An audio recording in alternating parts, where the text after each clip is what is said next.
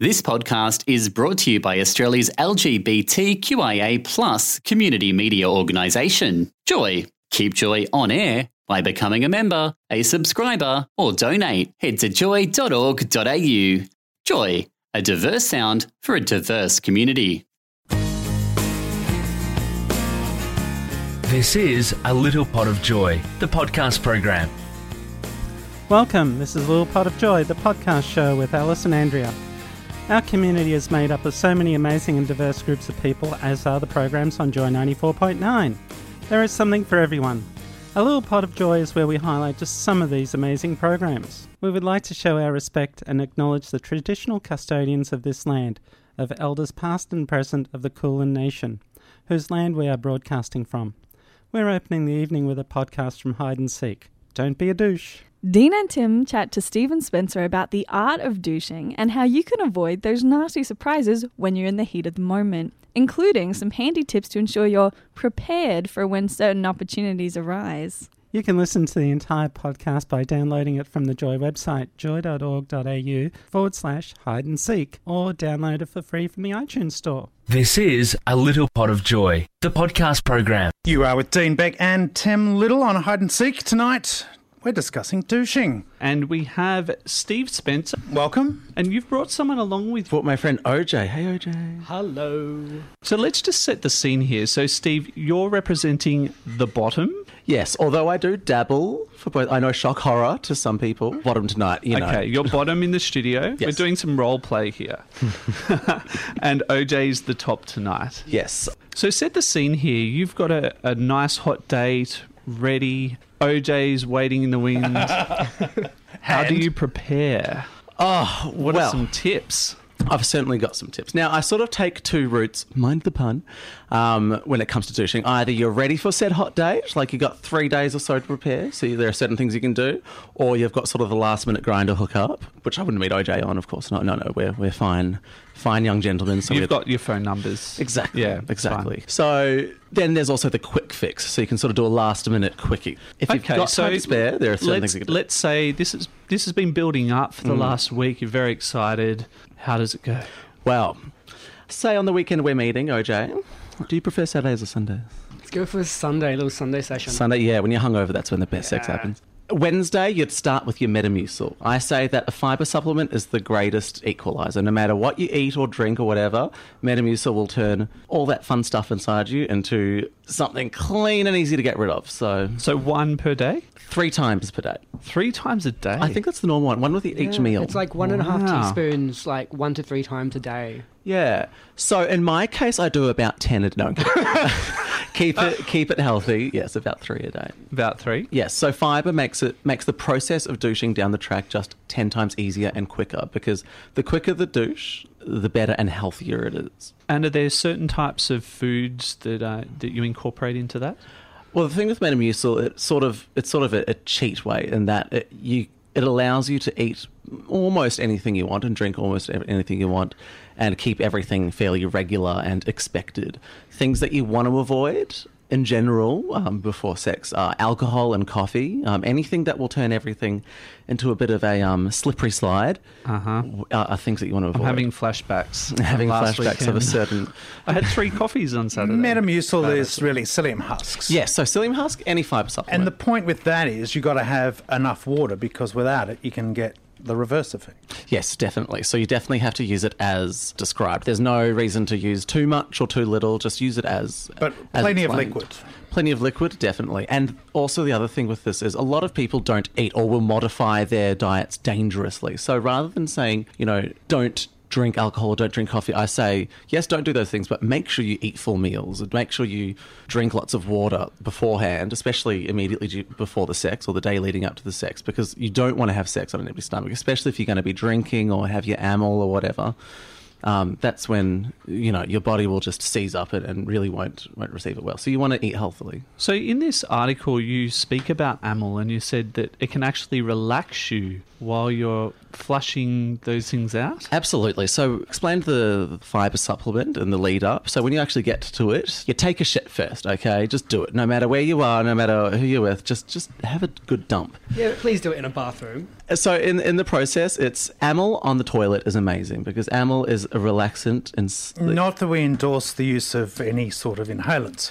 no, No. absolutely not. And please talk to your doctor whether or not your body is appropriate for these sorts of things. Um, if you have blood pressure conditions or if you already have um, substances in your system, it's a bad idea. Um, but for me personally, We're certainly not going to recommend any uh, illegal drugs on this show or this station. No. No, and I personally, speaking personally, anything that sort of relaxes you Is of great assistance. Yes, absolutely. Right. Yes, so that's the pre. And then um, a cheeky bottle of Mount Franklin. Go in the shower, a couple of squirts, and you're, you're good. What do you mean by that? Well, you know, I hear so many guys with their hoses, their fancy setups, the you know, the big systems, you know, guys who build a, a special shower and a special room particularly for these things. But really, if your sex is whether it's spontaneous or planned, a water bottle delivers the perfect amount of water, which is as little as possible, at the perfect depth. Whereas I know people who'll shove a hose up a foot foot deep and just flush the whole system out. And what you don't want to do is risk any damage to the to the sensitive tissue inside that area.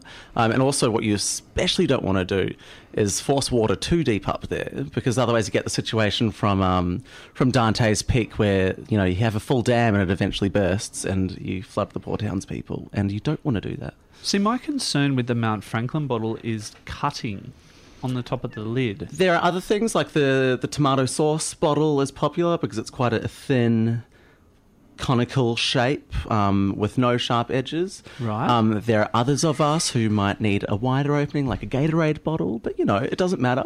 It- It's sort of just the concept of, of a bottle or a douche nozzle as well. Um, also works. So, are there certain shapes that you would go for with a proper douche? I'm talking With a Not proper douche not a Mount bowl? Franklin bottle. Um, well, yes, if if you're lucky enough to have one with you, um, as I said, spontaneous sex or whatever is, you know, that's the thing about a Mount Franklin water bottle. You can buy them anywhere, so no matter where you are, you can get. But One. in a perfect world, what would be the ideal equipment? Yes, a douche bottle it works absolutely perfectly. Um, again, it delivers the perfect amount of water um, to the perfect depth. What about things like a bidet? Um, a bidet, um, as as in one that shoots water at you. Yeah. Um, if you can hold yourself open for long enough. I don't think that's going to be doing I anything, don't- really. No, it does work. Trust me. Right, okay. All right. I'll have to take your word on that. Um, uh, your thoughts on nozzles, hoses and nozzles. Let's talk about that. Again, like I'm not a big proponent of the hose. I think they're a bit See, extreme. I am. Absolutely. I'm totally mains pressure. and at, I'll look at a perfect world. I'd go down to the local hydrant. But um, no, I know too many people, especially if that you, you. I'm not. I'm not implying anything by this, but you are experienced and you have learned what works best for your body. Sure, absolutely. And at the end of the day, that's all that really matters is what works best for you. But for starters, for people who who perhaps their current douching regimen isn't perfect, you know, a bottle really does give you the right amount. If you figure, oh, your body can handle a bit more water or a bit more depth, then that works well. But at the end of the day, the golden rule is shallow and less water. And again, and comfortable. Yes, and, Yes. and, and keep it comfortable. Yeah. Um, because it is very sensitive in there. It's you don't want to push the water too deep because then that causes um, a water build-up deep down, and you'll discover that halfway through. Sorry, OJ, if that happens. Yeah, have you had any experiences, OJ, with with that? Not with me, of course. Not. Yes. Yes. Uh, yeah. So like coming from like my point of view, like if I am picking up on the 86 tram, whatever, if if shit happens, shit happens. But when you plan something three or four days ahead, like there can be some people who get will get really anxious about and go too far. And I've had I would have been like probably three years ago, someone just yeah, they said break a dam on a bed and soak a bed. Like when that's not your own mattress, it's fine, but it's your mattress. You're just like oh. So, So it's a thing. Like, get it out beforehand. wait, you were cheating on me? No, I'm kidding. um, I think actually a really important thing Dean taught me, like many years back, was do a little dance in the shower. like if you are afraid of having any excess buildup, just have a little dance, move it around. Absolutely. And Changing wait. position. Yeah. Give it time though. Like you don't want to douche 20 minutes before someone arrives at your door. Like you want to give a little bit more time. And look, the best douche is not a spontaneous douche. Let's Yes. be very Yeah. clear Yeah. on that. It's got to be I mean, planned. You're on Joy 94.9, and this is A Little Pot of Joy with Andrea and Alice. From another one of our resting programs, Dystopical, the female orgasm. Katie and Farina talk with Katie East about the female orgasm. The what, the where, and the how. If you can't listen to the show live, download the podcast from the Joy website, www.joy.org.au or the iTunes Store. You're listening to A Little Pot of Joy, the podcast program. So this evening we have a rather special show for you. Um, I'm almost embarrassed to be talking. No, she's not almost embarrassed. She's actually really embarrassed, which is part of the reason why we're doing this show. Basically- just so that we can watch Farina blush. Pretty much. That was what Oh my god, she's blushing now. and, and squirming. Yeah. All these amazing things. All right, so um, Dystopical is a debate and a reflection on what matters to queer women in our community. On tonight's show, we're talking about. We're talking about the female orgasm. That's right, we're talking about the female orgasm. Oh my god, she said it. That's one. We'll be talking about the history of the orgasm, um, how all that sort of research, um, the important bits and pieces of your the bits and pieces. Yeah, we're important- talking about the anatomy Yeah, of the yeah, I orgasm. was going to say the important bits Yeah. and pieces of your anatomy, um, what you should get to know if you don't know already, and various other interesting tips, right? Mm-hmm. We've got Absolutely. Ka- Katie's top 10 list, of course. As always. Okay, we're talking about the history of orgasms, right? now, The orgasm is from the Greek word orgasmos, which means, Catherine Ann, Um, To swell and be excited. Yeah, I, I was going to say that. Give me a moment. Um, the best thing about an orgasm is the fact that we are actually allowed to talk about these things these days. It used to be a really taboo subject, which is where a bit of my research has come Well, from. especially um, the female orgasm. Very much so. There was this great guy called Kinsey, and in the late 1940s, early 50s, he actually did um, some research. Um, he brought out two books, and it was the uh, a book about the male and a book about the female. And um, in his book in the 1950s, it, oh, 40, sorry, it was revealed that over 80% of women masturbated and had clitoral orgasms. That's really not much of a shock. It's not, but in the No, but 1940s it was. but they probably had never counted this stuff before. Well, this or, is it. Or had done research on it. Well, so- this is it. There was a bit of dispute with his research because a lot of the people that volunteered for the research had served or were serving prison sentences. Hmm. If I was in prison, I'd be masturbating a hell of a lot more than I would be on the outside. Saying something. So there was, you know, there was. There's also probably different ethics at right now. Than Yeah, used to definitely. Be around like using you know prisoners as subjects of That's sex right. research. Well, there was a lot of debate over whether or not it covered the general population, but he Hmm. actually did a study. I think it was around about six thousand people. So, I mean, it was a fair sized study for six thousand women, yeah. for those that that time. So, and then in the fifties, there was some more research done, and that revealed that women could actually achieve multiple orgasms.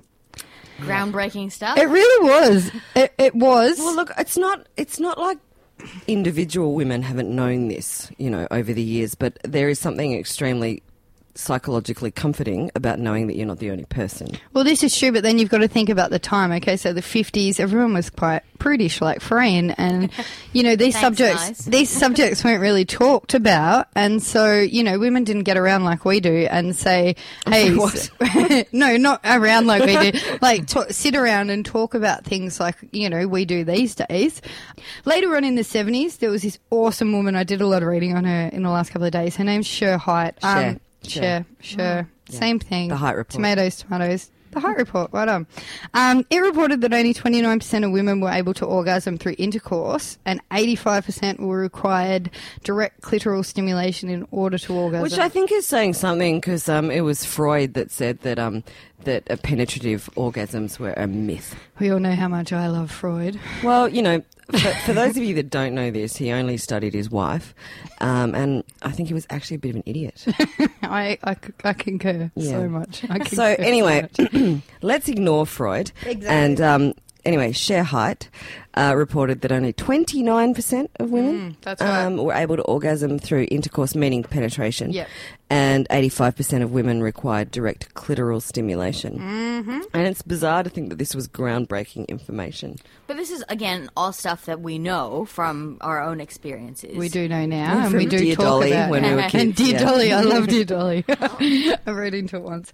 It allowed women, basically, with these reports, it allowed women to become aware that not all women were able to orgasm through penetration alone, and it allowed some women to feel that they were within, I guess you could say, the norm. As it was still a taboo subject in the 70s, talking about sex, you know, around the dinner table and stuff like that. the biggest thing about it was it also revealed that the majority of people deemed intercourse or sex to be penetration, and that everybody else, everything else, was put into a category of that's foreplay. So we're talking about oral sex, we're talking Digital. about digital, all of that kind of stuff. That's considered foreplay. So yeah, basically there's sex and then everything else is foreplay. So that's what the study came up with. But I believe Which basically discounted sort of lesbians as having sex. it did, and you know, look, we're still discounted to a degree. Like, sex should not be considered as penetration only. How many times have you two been asked by either somebody that's straight or somebody that's curious as to, Or your own mother. or you must use, in my case. not in my instance, but um, What do you actually do? Is that yeah, what you say? what what do you do? Yeah. Like, obviously, you must use sex toys in order to have sex because how is it sex if there's no penetration? Well, I actually have a friend who um, went to have a pap smear many, many years ago um, and was told by the doctor that she didn't need to have a pap smear because she was a lesbian and lesbians don't have penetrative sex. Oh, see, this really annoys me because there is actually a new test that has come out. This is a little bit of health information for you. As Oh, everyone knows, I'm a nurse. Um, there is actually now when you go and get a pap smear, you can actually get a DNA test done with your swab as well. It is actually proven that I think it's 2% of women that suffer from HPV actually have um, inherited it from their, their parents. Oh. And it's not actually an STD exclusively. That's really interesting. I actually didn't know that. Yeah, I found out the last time I went and see my GP. anyway, off You the know, I, subject. you know, I hate yeah. to be boring, but can we just get back to orgasms? Yeah. We have got to get to your list. We've All got right. time's running out, so Okay. let's get to your list. All right, so here's my list. What's my top this? 10. What's this list about? This list is just about sex and bringing someone to an orgasm and stuff like that. Number one, take your lady off the clock. Basically, what it means, I'm just going to break it down really simply. Sometimes it can take women 15 to 40 minutes to be stimulated and then to reach orgasm. So take her off the clock. Make sure that there's no stress on there. Make sure that there's no time limit on there. Make sure that you're able to tell her, we've got as much time as we need to do this, so let's just take our time. Number two, talent. Talent can be a real turn on. Like, um, the best sex basically starts long before you, you take your clothes off. You go on a really cool date, you make them laugh their ass off. Am I allowed to say ass? Sorry. Yes, make them laugh right. their butt off. Sorry. that can be a really big talent. And, you know, show certain sides of you or things that you're talented at before you actually take your clothes off and then show your real talents. Speak up about the body. If you're attracted to somebody that you're sleeping with, um, and you're attracted to them naked as well, you need to be able to tell them because when you give them flattery about how they look naked and how they look, basically you're going to get better sex. A recent study in the Journal of Sex um, suggested women who feel embarrassed or ashamed about their bodies have less sexual experience and are less sexually assertive. Want them to be assertive? Give them some uh, complimentary tips. Nice. The top should be tender. I like this one. During foreplay, gently brush the tops, bottoms, and sides of the breast. The nipples are actually in some way connected to the clitoris. So be very careful around them, but the outside areas are really hypersensitive. The nipple itself can actually become desensitized. So make sure you work on the outside areas. You have Um, to kind of work up to nipples. You really. do. You can't just start off at the nip. Watch and learn. This is my. This is a really Your- big one. I'm not going to say is my, favorite This is one. my favorite. I almost said it. I actually think this is a really important I think one. it's really important. Let your partner masturbate in front of you. Not only is it a turn on, it's a guide of what she likes and how she likes it. Don't just sit there taking notes in a notepad, but make sure you look, feel, and see what she responds to. This is my most important thing. In our society, women are not encouraged to masturbate. However, by exploring what it is you like, you're able to have a more fulfilling sex life with your partner. Masturbation should be viewed as empowering. Absolutely. And clitorises aren't the same. Like some people like direct stimulation, some people like indirect stimulation. Yep. It really just depends on the person. And That's so right. Knowing what gets them off by seeing what they do Yeah. can be a really important Whatever part of worked the on your last girlfriend isn't necessarily going to work on your next one. Absolutely. Yep. Okay, angles for penetration. If we're talking about penetrative sex, um, explore various types of penetration to figure out what turns her on most. If she likes it. If she actually likes it, um, we've taken, talked about where the G spot is, so I'm not really going to go into we that didn't anymore. talk about the A spot, but we'll, uh, maybe another time. Maybe another time. We have an A spot, everybody. Basically, the A spot produces lube. Women being able to multitask multitask. Women are meant to be able to concentrate on more than one thing, so make sure that that's also evident in the bedroom. Don't get stuck on missionary sex. Have some fun experimenting. Sense of orgasm. Ease into oral sex. Don't just attack it. First, you know, I'm not going to tell you how to do it, but kiss the thighs, you know, broad strokes with your tongue, do circles, yada, yada, yada. But the biggest cues are from the hips because they show the rhythm that the person likes and gasps and moans as you experiment with techniques. And watch for signs. muscles. Yeah, that's it. The stomach muscles can actually show when they're having an orgasm, so make sure you have the hand on the stomach. That's also a really good tip. And if the lights are on, you can see the color of, uh, you can see the increased blood flow in the labia when they're about to come. Uh, coming together, it's an amazing moment to share with someone. So try and time yours with your partner's climax. Don't be afraid to keep going and enjoy the thrill of the multiple. It is real and it does exist. Just keep going. And don't forget, if the clitoris is rubbed for a long time, it can become sore or desensitized to respond to manual or oral stimulation. Bonus point here, though. I like the bonus point. Bonus: a woman's orgasm threshold drops after her first one, so it's really easy to bring her back to climax through penetration after she's already had one, if she's into penetration. And that is my top ten, and that is the orgasm show. Woohoo. You're on Joy 94.9, and this is Little Pot of Joy. Your hosts this evening, Andrea and Alice. Up next from Critical Hit Sex in Video Games. The team are all here to talk about a topic that can be quite controversial when it comes to video games. That's right, of course, sex. Video games have been causing problems with their depiction of women as early as 1982. But in recent years, there's been a lot of evolution, and we hear about some of the better examples too. And if you just can't listen to the show live, download the podcast from the Joy website, joy.org.au, or the iTunes Store. This is A Little Pot of Joy, the podcast program. Yes, you are here on Critical Hit today. I'm not going to mess around today. Today's show is all about. Kev, I was trying to lead into it. I was doing foreplay. He just came a bit prematurely. Don't worry about it. and you just happens to everyone. In. You just jumped in. Um, we are talking about sex today, particularly sex in video games, not just generally sex. You we are a haven't, tu- video game show. We should be talking about sex. you haven't in tuned video into the games. incorrect show. This is the correct show. This is Critical Hit, Joy's only video game show. We're not going to stuff around today. Uh, we're going to get straight into it. So to speak, this is going to be a problem. This show, I can feel it already. What are you two doing over there? Getting straight into it. Oh, naturally. Children, Straight please. into it. Right. talking about sex in video games and how it can be perceived, and some of the video games that got it right, and uh, some of the video games that got it very, very wrong. So.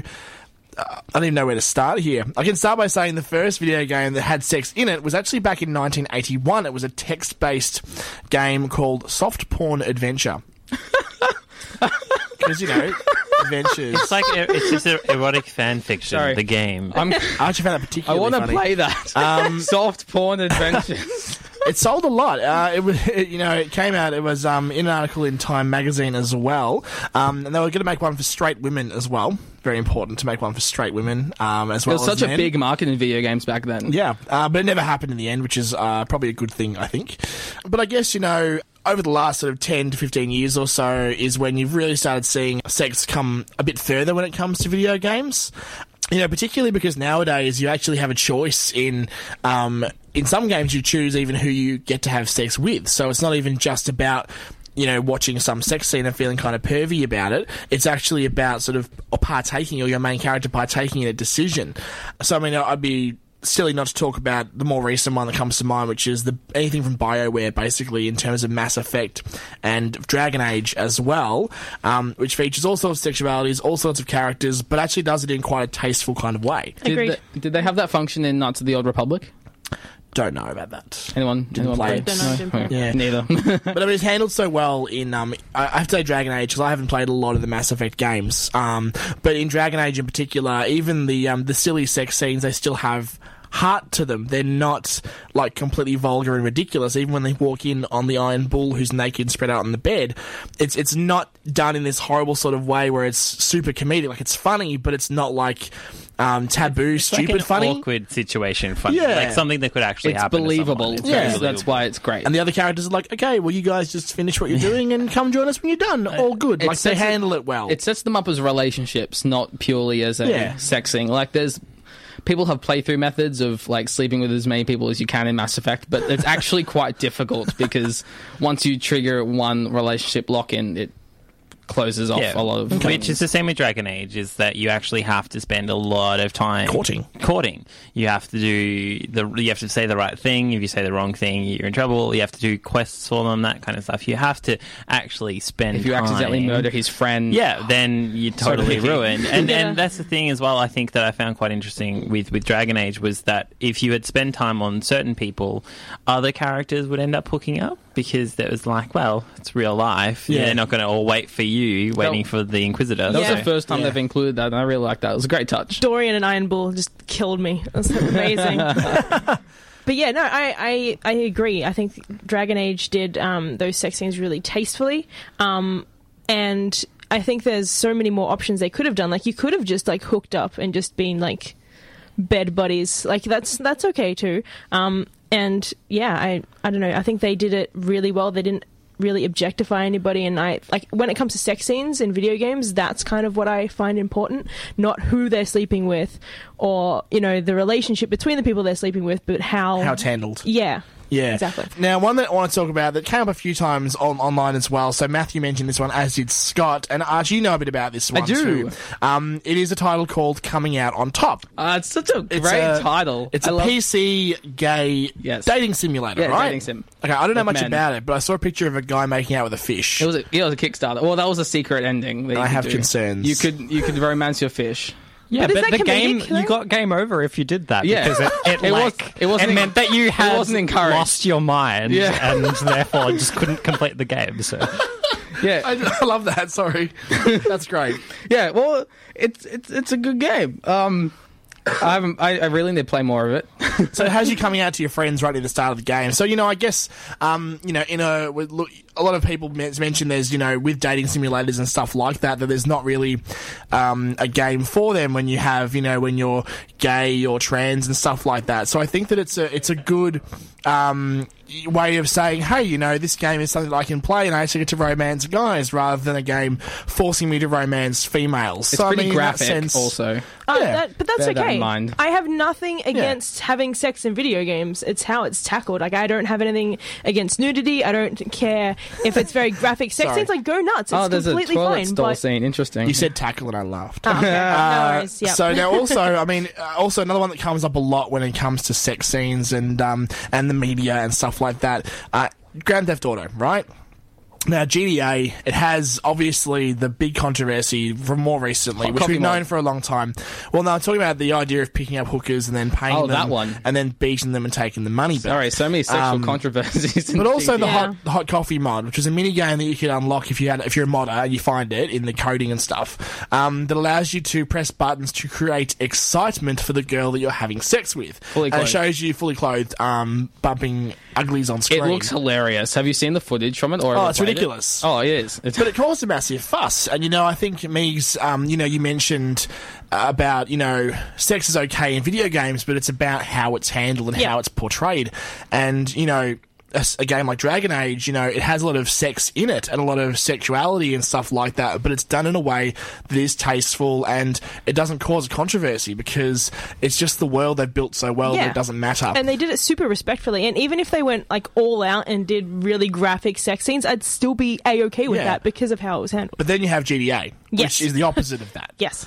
And and that's why it makes the media and gets everyone talking about it in a negative way because it's just it's so gratuitous and stupid. You know, Yeah. it's not the right way to do things. It's not how the real world works. You know what mm-hmm. I mean? And it, it just it's really wrong in that sense, and it's caused a lot of problems. So. yeah, if they just like started treating women as like humans and not objects, that'd be a good start. Even Saints Row, which is in the same world as GTA in terms of it's an open world gang based shooter, whatever you want to call it, um, Saints Row tackles sexuality pretty well. Like you can have sex with whoever you want, and it can be male or female, and it can be, it doesn't matter what relationship it is. Um, and it's handled in a cute sort of way. It mostly happens off screen, but the build up to it and the flirtation is actually the kind of flirtation that you would normally expect in real life, and it kind of works in the game. In a game that's so stupid and ridiculous, and Megs, you reviewed that for us. And, Yeah, um, it is stupid. Yeah. It is. It's totally stupid and it's so, totally satirical, and that's why it works. Yeah, Or part of especially for it, it was um, designed as a satire of um, particularly the romance sequences of Bioware games.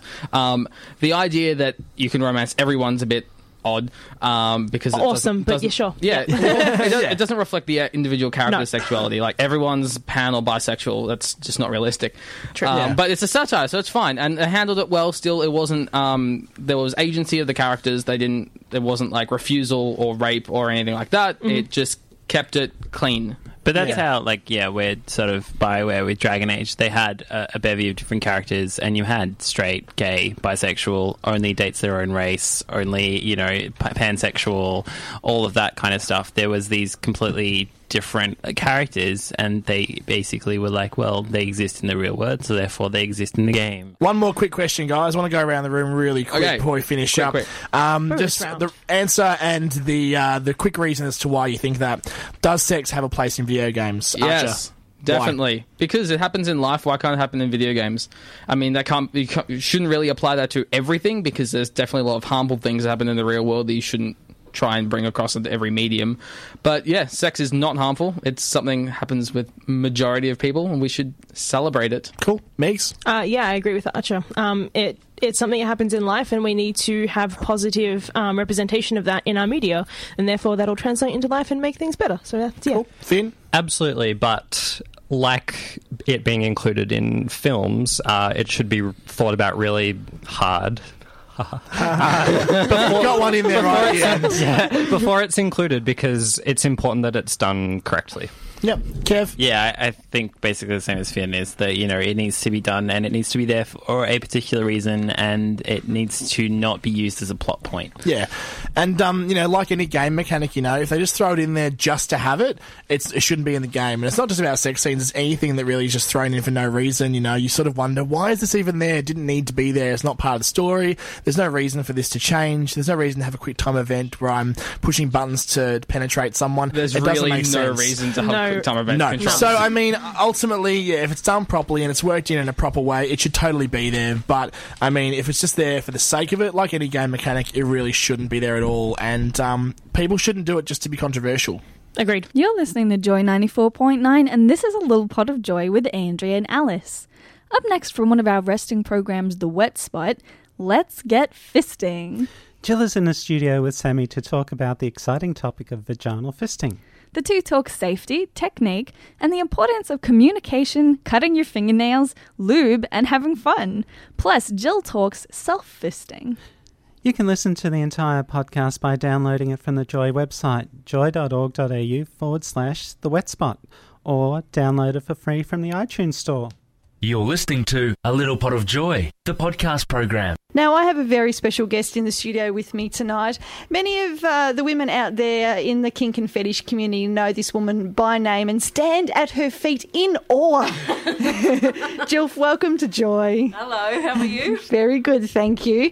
Now, uh, we have a very, very exciting subject to cover this evening. For the first time on Joy 94.9, we are going to cover the very exciting and very delicious subject of vaginal fisting, aren't we? Yes, we are. I know, it's going to be absolutely amazing. Now, when a lot of people sort of think about vaginal fisting, you know, to me, I look at it as being, in a way, a, a taboo subject through a lot of the, particularly the vanilla uh, queer women's community. So it's about us sort of breaking down a little bit of the barriers about the information, um, the do's, the don'ts, and a lot of the safety um, concerns that you actually have a look at in the process. You're trying to make it more um, accessible. Yeah, try to break it down a little bit more and try to get uh, women to relax and enjoy it. And I, and I suppose part of that is, uh, you know, it, this is actually an exceptionally enjoyable pastime that a lot of women through time and history, as we jump up and down and bounce in our chairs, It's going- awesome, it's awesome. Yeah. Um, it, that uh, you know, it is something that uh, you know can be extremely special to share with people, um, and it's uh,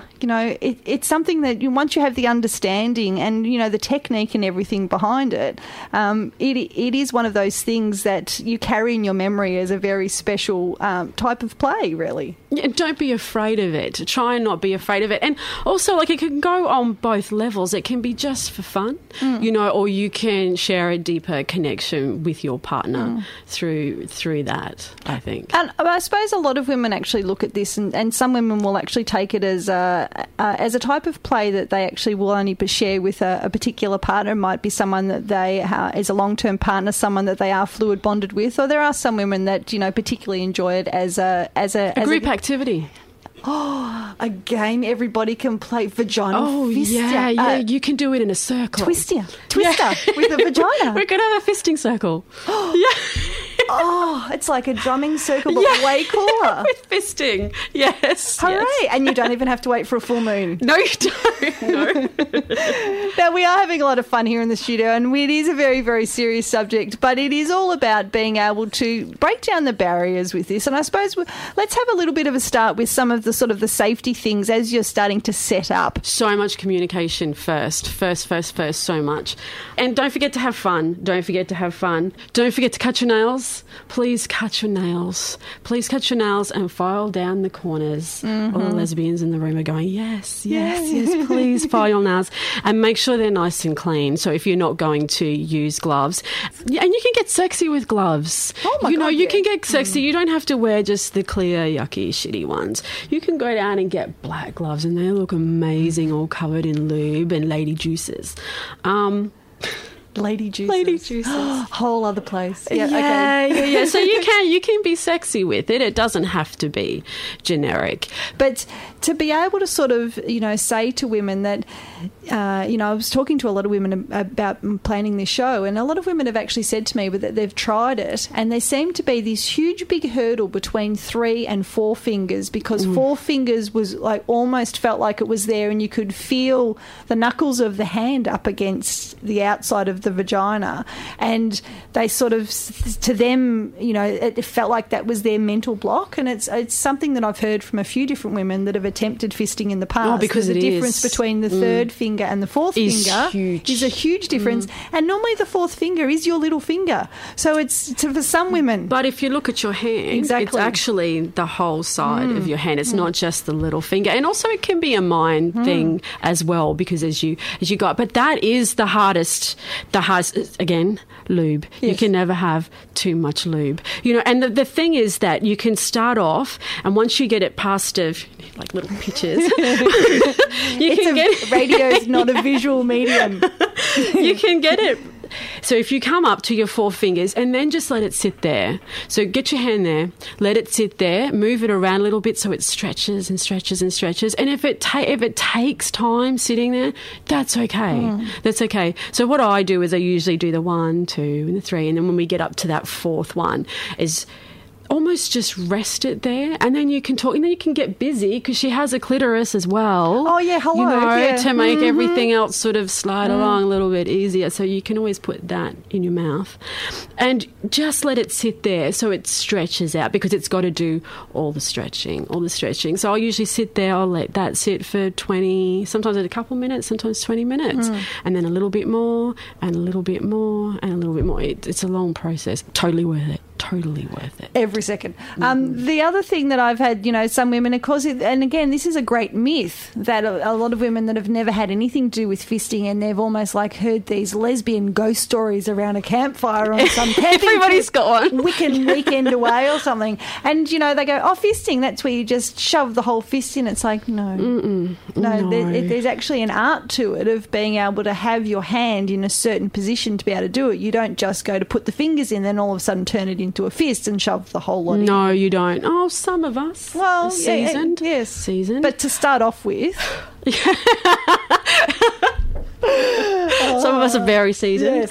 Um, no, no, it definitely does not start off like that. of course, we both know what our favourite word for vagina is. But what's your other? What What's your other? Is it lady garden, lady cave? Um, lady parts, lady garden, lady cave. Uh, I'm a fan of pussy.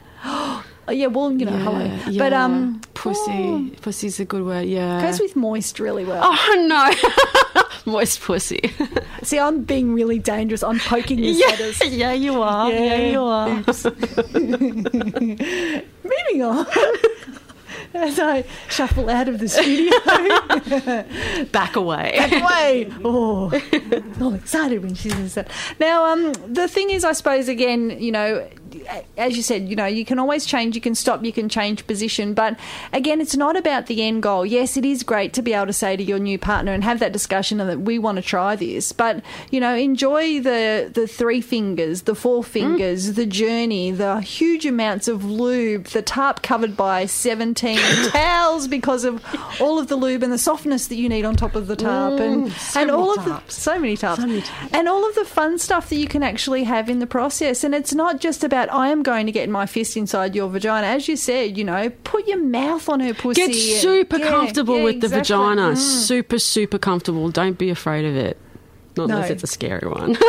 Because some of them are. Some of them are. yeah. No, don't be afraid of it. Yeah, get down and get personal Mm. with it and have a little chat to it. Absolutely. it's just ultimate fun. But do make it make it fun. Mm. It's supposed to be fun. So try and make it fun. And the more fun you make it, the more the more looser it's going to get. Yes, yeah. So there's no nice way to say that. Because just as, gonna- as we said, you know, like your your brain is connected to your vagina, Very and much. if and if you're stressed out or you're upset, have a laugh and have a bit of fun because you know, like laughter is almost as good as an orgasm. If you're Mm. having fun with your partner and you're connecting with them, it's it is going to make things a hell of a lot easier. because you're exploring parts of your vagina you may not have seen before. Well, that's so, right. And it's going to make noises it may not have made before. Yeah, don't be scared of the squelch. Don't be scared of the squelch. Don't be scared that sometimes, sometimes. Vaginas little, fart. A little bit of air goes in with the fist, and mm. it's going to come out somewhere. Yeah, yeah, mm. vaginas do fart, and it's funny. It's supposed to be funny. Yeah, they're called fanny farts. Queefs. No Queefs. queefs. Somebody told me it's a queef. It is. It's a queef. Oh, on. Just be aware of it. Like, get really, really friendly with it. This is mm. not something, unless you've been doing it a long time and you can find your way in the dark. This is not something you want to do in the dark. Get some light Mm. onto the pussy. We have to be out of here in under two minutes, so I'm going to throw a really curly one at you. um, Self fisting. Oh, I can do that. I said that out loud. yeah, that's yeah, that's a thing. Um, for women to be able to want to be able to is this for because a lot of women, you know, they talk about masturbation and everything, and It's you know, is it part of part of being able to practice if you've got a partner that you've had that discussion with about you want to be fisted is um, is practicing on yourself in a way, I suppose, sort of like trying to stretch your own vagina. I suppose does it depend yeah. how flexible you are? Can you Depends dislocate your shoulder and click your jaw at the same time? And The the thing that you have to there's a way to do it. Mm. I was shown how to self fist basically. so there's a definitely there's a de- I could maybe have that as a bonus round Oh, on Saturday. Yeah. But you can Donate definitely do your favourite charity and learn how to self fist. Self fist, Yeah. self fisting is amazing. Yeah, yeah, yeah. You can do it. You can do it. Just get super comfortable with yourself and get in there. Oh, wonderful. Lube, lube. So, of course, big big message that we want to get across today about this is can't have too much lube. Not too, uh, not and have fun. Have fun. Chillax, chillax. It's supposed to be fun. It's Mm. supposed to have some fun with it, and it's not about getting the fist in there. Enjoy the process. Because, of course, every single extra finger is an extra finger of fun. You've been listening to A Little Pot of Joy with Alice and Andrea. You can find more of the complete podcasts on the Joy website, www.joy.org.au, or download them from the iTunes Store. You've been listening to A Little Pot of Joy, the podcast program. See joy.org.au and click on our podcast link to subscribe to your favourite podcasts free. Thanks for listening to another Joy podcast brought to you by Australia's LGBTQIA community media organisation, Joy. Help us keep Joy on air. Head to joy.org.au. Joy, a diverse sound for a diverse community.